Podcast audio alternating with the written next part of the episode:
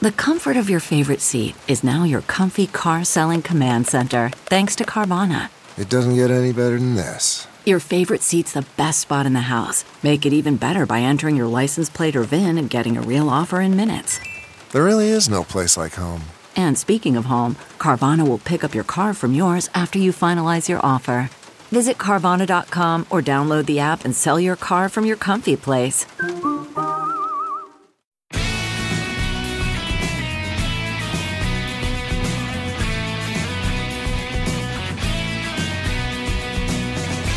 From Offscript Media, I am Matthew Zachary, and this is Out of Patience. On today's show, Dr. Matt Lamb, the epidemiologist so nice, Andrew and I had him on twice. Matt is an assistant professor of epidemiology at the Columbia University Medical Center and returning champion to the show because he's really good at helping me break down insanely complicated things into snackable, digestible chunklets for the layperson. And if you, the listener, are not an epidemiologist, infectious disease specialist, virologist, or someone whose last name may rhyme with Mouchy, then you, my friend, are likely a layperson who needs snackable, digestible chunklets of layperson information. And so it's time to enjoy some more what the fuck is happening with COVID? Questions and answers right now here on the show. Enjoy. Matt Lamb, thanks for coming back on the show. The uh, epidemiologist, so nice. We had him on twice in this Thank- crazy burning world of COVID. It, it's just nice to be able to lean into a professional expert epidemiologist to, to chime in, possibly not answer the questions I proffer to you because you're not a virologist, but feel free to tell me that if I profoundly give you a conundrum that uh, is not something you can answer. But I'm prefacing our, our uh, sort of a phase two, Marvel phase two conversation around the fact that I, myself, tested positive for antibodies twice on the same test because I didn't believe it. And the reason I didn't believe it was because my wife and children tested negative for antibodies and all tested negative for the COVID swab test. Do you, Dr. Matt Lamb, have any theoretical physical ideas as to how the hell that's possible? Uh, sure. Thanks for having me back. Um, so, you know, my work as an epidemiologist is really focusing on, you know, big numbers, the idea of, you know, on average, what can we expect? So, on average, we would expect um, if you actually have antibodies that, you know, you're going to test positive on one of these antibody tests a certain percentage of the time. But we don't know if you're going to be the person who is in the lower percentage of that. It's the same for if you test positive and you really don't have them. So we kind of know really well on average what's going on. We're not very good at identifying for a given individual why something idiosyncratic is going on. And so I think in your case, there's a few possible explanations of why you would have developed antibodies consistent with the antibodies for coronavirus and your family wouldn't. The Number one idea would be well, you didn't transmit it to them. Either the amount of virus that you got was fairly low in terms of the amount of dose that um, you know assuming that you actually uh, had coronavirus i didn't hear you if you actually got the swab for that or not? Yes i did. Um, i was okay. negative. Okay that was a negative. You got it at the same time though? I got the negative swab between the first test and the second test because it was just so improbable that i tested positive in the first place. Yeah okay. So i mean what the swab is going to tell you is really if you have the infection that hasn't cleared right now. And so, um, you know, it wouldn't surprise me if you would have tested positive for antibodies and then negative for the swab, because they're really kind of testing two different things. One is is a little bugger living and multiplying in your body? Is the virus living in there? That's what the swab's going to tell you. The antibody test is going to tell you have you fought off uh, the virus in a way that your body is going to now recognize it hopefully for a while into the future. But you know, going back to the original question, like how the heck could you have gotten this and not transmitted it to your family? You know, there's a lot we don't know, and basic epi principles suggest that you know there's really a few things that are going to govern the likelihood of transmission. Uh, and we have a control over a lot of those. We know that this is a respiratory illness.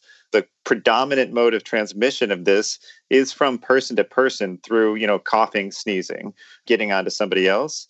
even though you hear that there's all these other possible ways of transmitting it going forward. But really, the dominant way we think is through contact with airborne particles.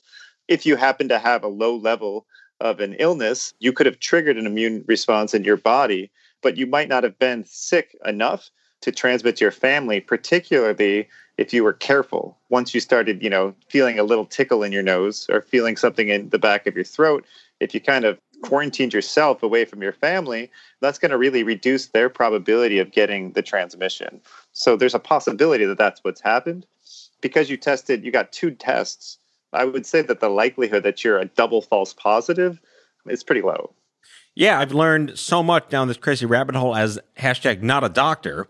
And I, my, my father's best friend, my uncle, is a world renowned genomicist for, for 60 years. And he, he lives in that particular science realm, not in yours or virology. But his take was that it just seemed to be the ultimate mystery that could possibly pave the way for just more questioning as to how someone can, with all probability's sake, clearly not have two double negatives. And yet my children and my wife did not have it yeah, we don't go around our house like spitting in each other's faces. No one had a cold or a flu in the last eight weeks. And we all teach ourselves cover your face. So is it possible that just normal sanitary human behavior is responsible for my not transmitting it as I was asymptomatic? I mean, I think that this is the really unanswerable question, at least from my field.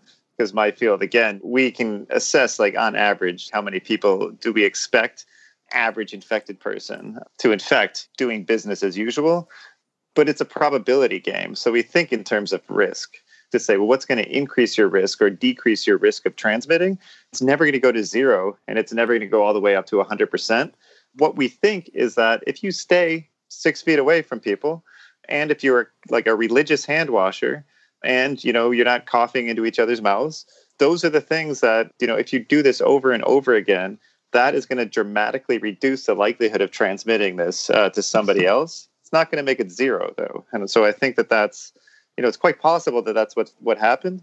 Uh, the other idea is, you know, there's a difference between, and this is what we don't understand right now, is how much virus you have to have in order to be able to transmit it to somebody else. So there's a difference between your body recognizing the virus and developing antibodies for it and having enough in your body to be able to actually transmit to somebody else.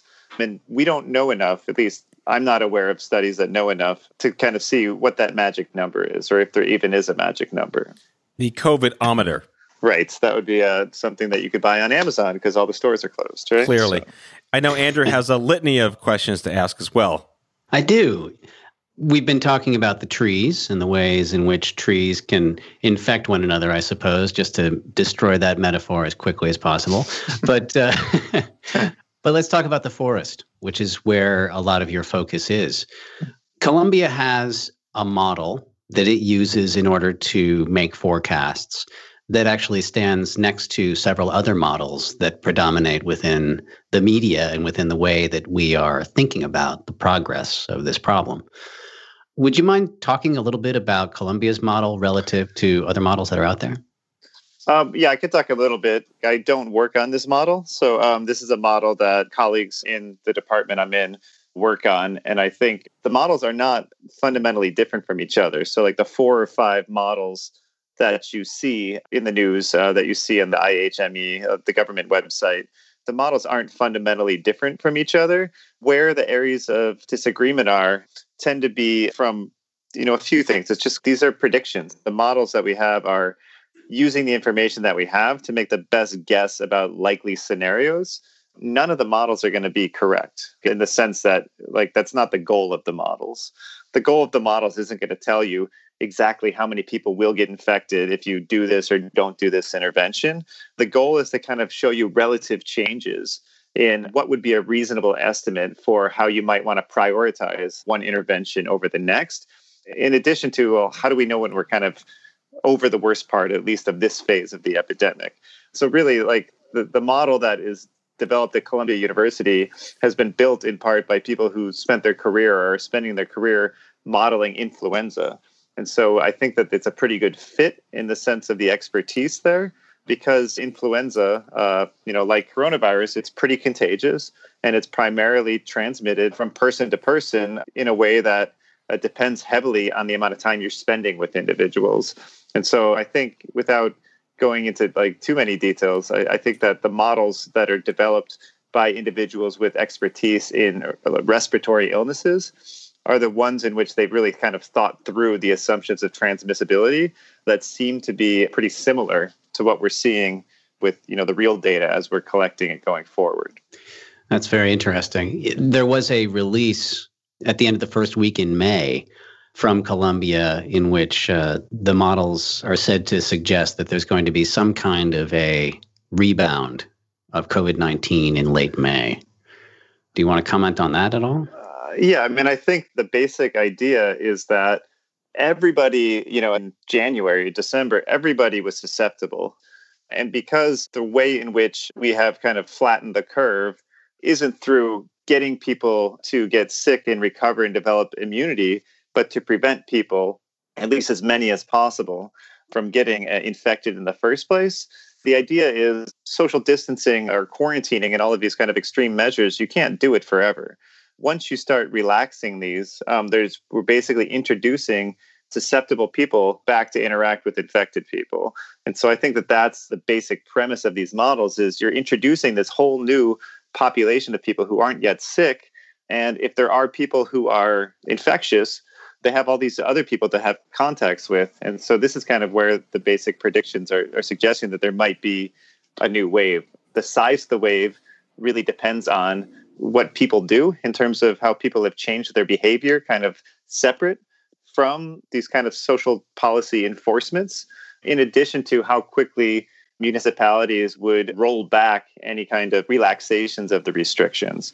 And so, really, again, these models are meant to say, well, what's going to happen if a certain percentage of the population becomes more lax in terms of how much they venture out into the world? Or what happens if a certain percentage of the population stops wearing masks? This is going to be the consequences of that. And it's policies people's job to say, well, how do we prevent those consequences from happening?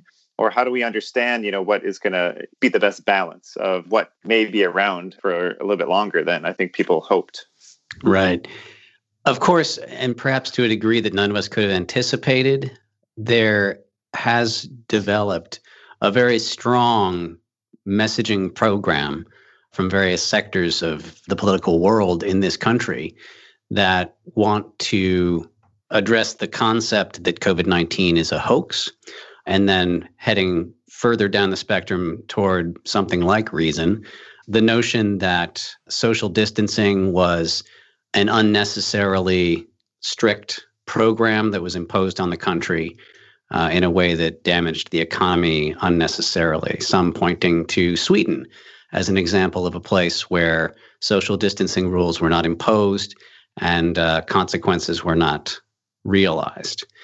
To what degree do you think that scenario is an accurate depiction of reality?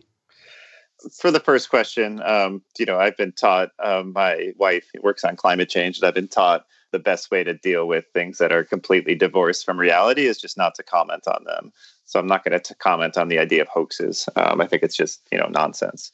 In terms of the idea that the response on a municipality level was an overreaction, I think that you're getting into a question of like what is an acceptable number of deaths in that case. So if an acceptable number of deaths would have been 20 times higher, possibly, uh, then it was an overreaction. I just don't think that the individuals who are saying that this is an overreaction really believe that. I think it's more kind of backwards thinking where you have a policy or a political bent in mind and you're trying to back calculate a justification for being upset with individuals who you tend to be skeptical of. So I think my reasoning, and I'll get to the Sweden question because I think that's a more interesting question in terms of irrational question. It's always very easy to say that social distancing was an overreaction um, because the whole goal of social distancing was to make it appear like it's an overreaction. Because if you don't social distance, you're going to have way more contacts. We can predict from the modelers the consequences of that. That's 2 million deaths in the US, probably. And so we can compare what's going to happen now to that kind of 2 million estimate, uh, which is a decent benchmark of whether or not social distancing, I think, was useful or required in this time. Uh, in terms of Sweden, I think the interesting thing about Sweden is that it seems like at least I think there was today there was an article in you know CNN or one of the papers that found that the percentage of individuals in Sweden who have antibody positive was like somewhere in the range of 5 to 10% similar to the United States. And so I think the interesting thing about Sweden is that while there was maybe no policies that were preventing individuals wholesale from gatherings and all these other things, it appears that, uh, and I think this would be something useful to check with the mobility numbers. I think that people in Sweden actually took pretty substantial measures individually to kind of achieve the same goal. And the question is like, is that something that's replicable in a different type of country that might be larger or less homogenous, for example? Back with our guest after the break.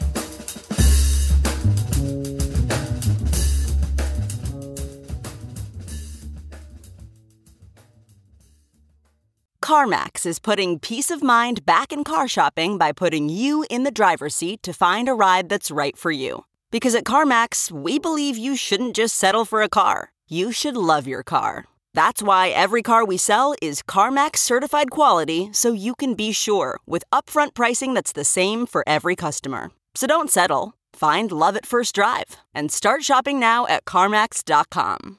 CarMax, the way car buying should be. Okay, picture this. It's Friday afternoon when a thought hits you. I can spend another weekend doing the same old whatever, or I can hop into my all new Hyundai Santa Fe and hit the road. With available HTRAC, all wheel drive, and three row seating, my whole family can head deep into the wild. Conquer the weekend in the all new Hyundai Santa Fe. Visit HyundaiUSA.com or call 562 for more details. Hyundai, there's joy in every journey.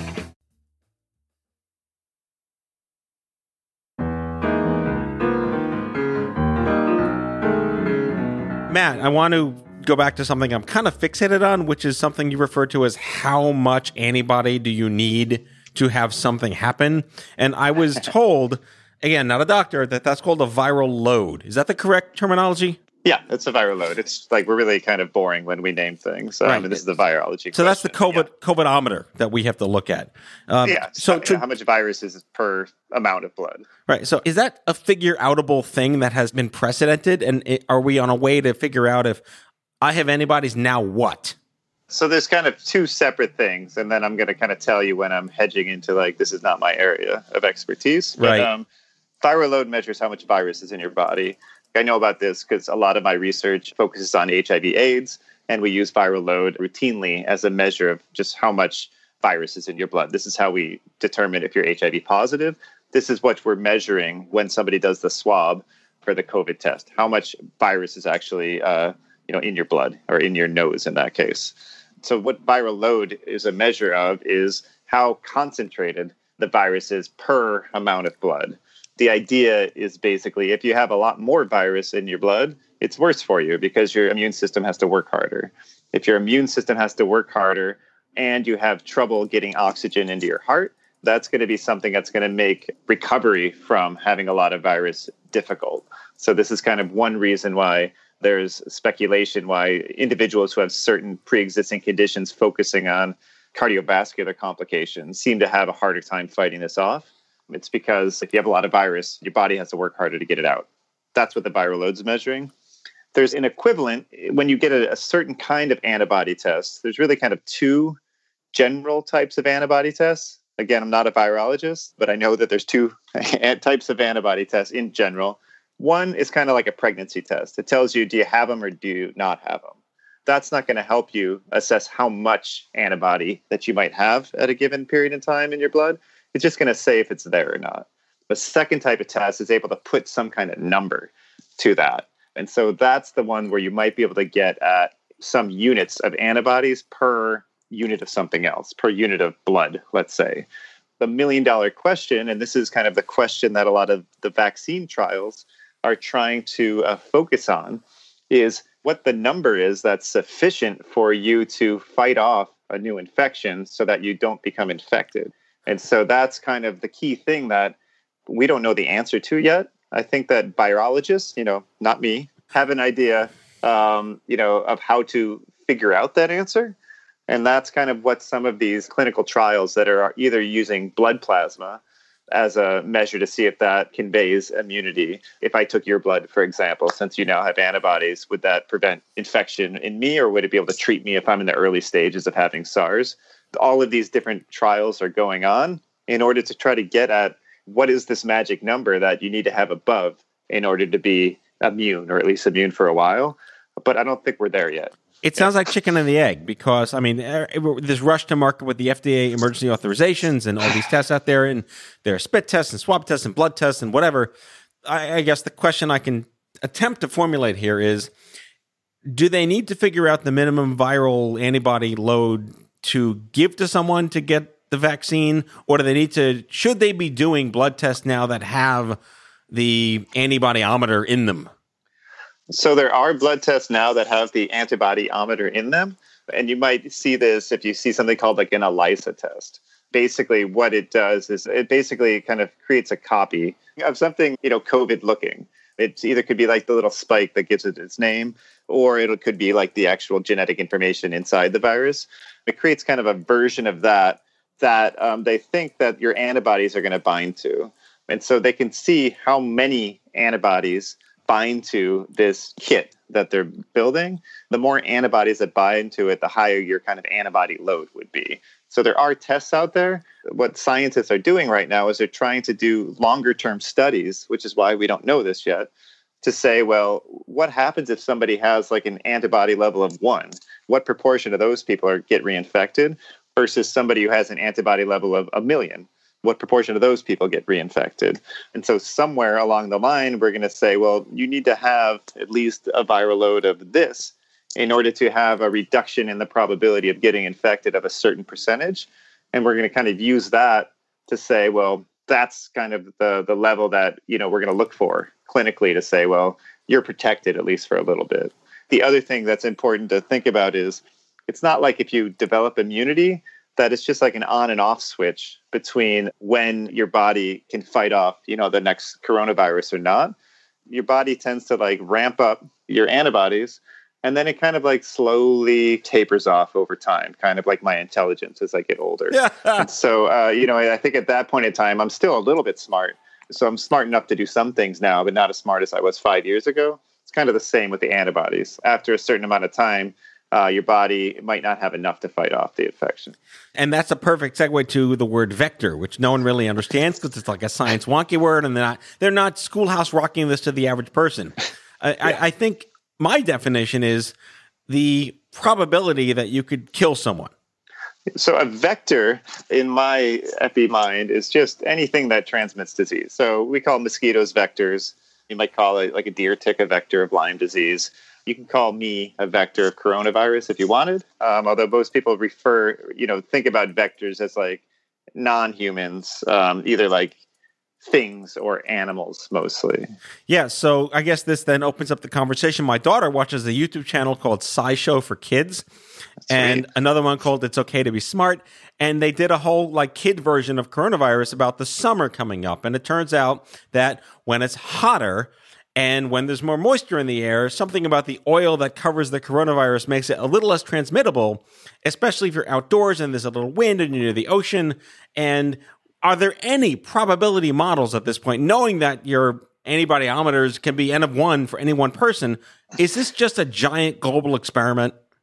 Yes, it's a giant global experiment. But yes, also, there are people who are studying each kind of little part of it. So there's a lot of work that has been done in a lot of other transmissible diseases that seem to suggest that there's some temperature or weather effect. This temperature or weather effect does not seem to be large enough to prevent an epidemic on its own. I think that that's what I can say about it. There does seem to be some support for the idea that this virus might not transmit quite as well when it's not as dry in the air outside. But the people who have been following this also tend to put some caveats on that, where this is kind of like an order of magnitude less important than anything else, like social distancing, like the number of uh, susceptible people who are coming into contact with infectious people, like continuing to wash your hands.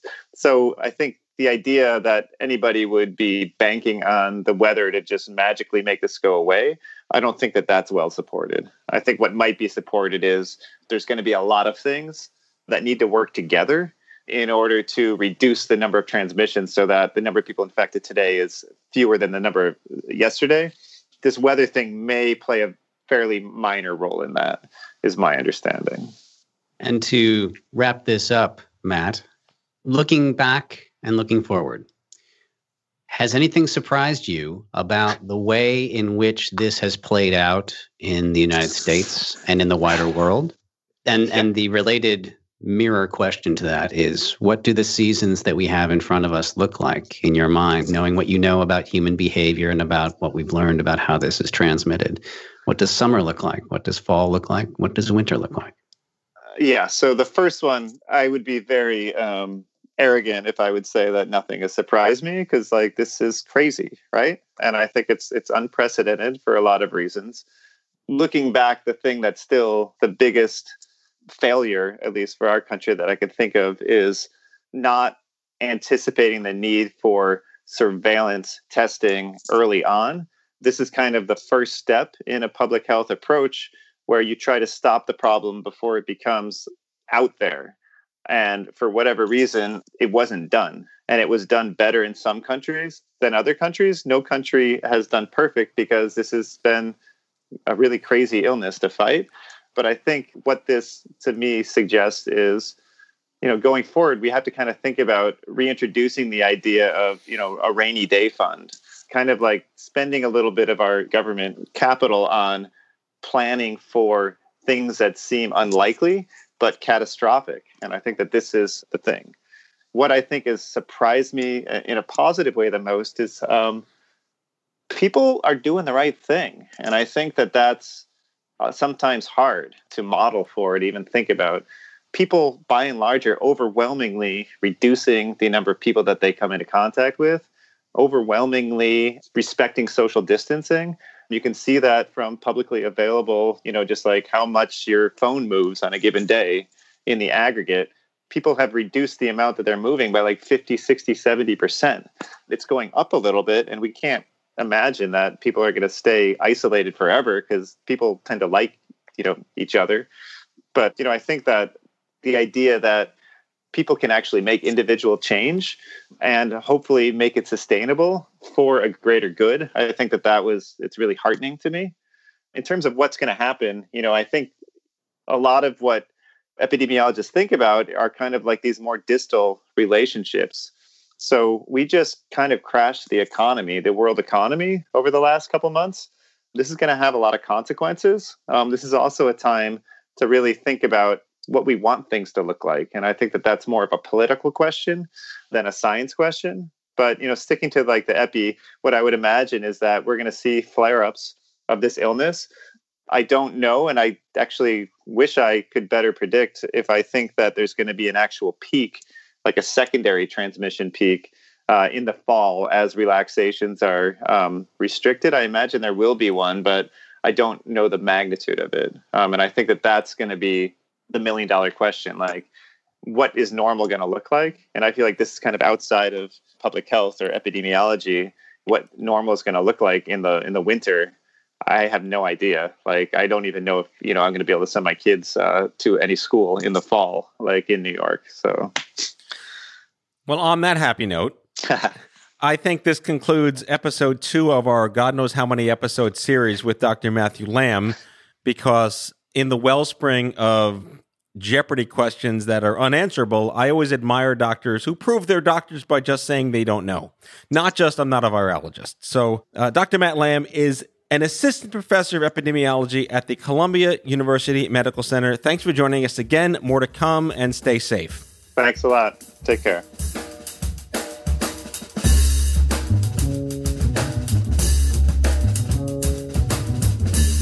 That's all for today, folks. If you like the show, be sure to subscribe, leave a review, follow us on social, and tell all your friends to listen.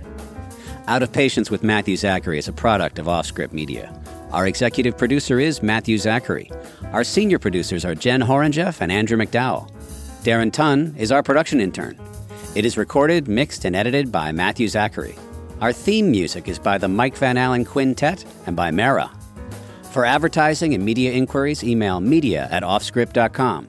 Hit us up at contact at offscript.com to share comments, feedback, and make guest recommendations.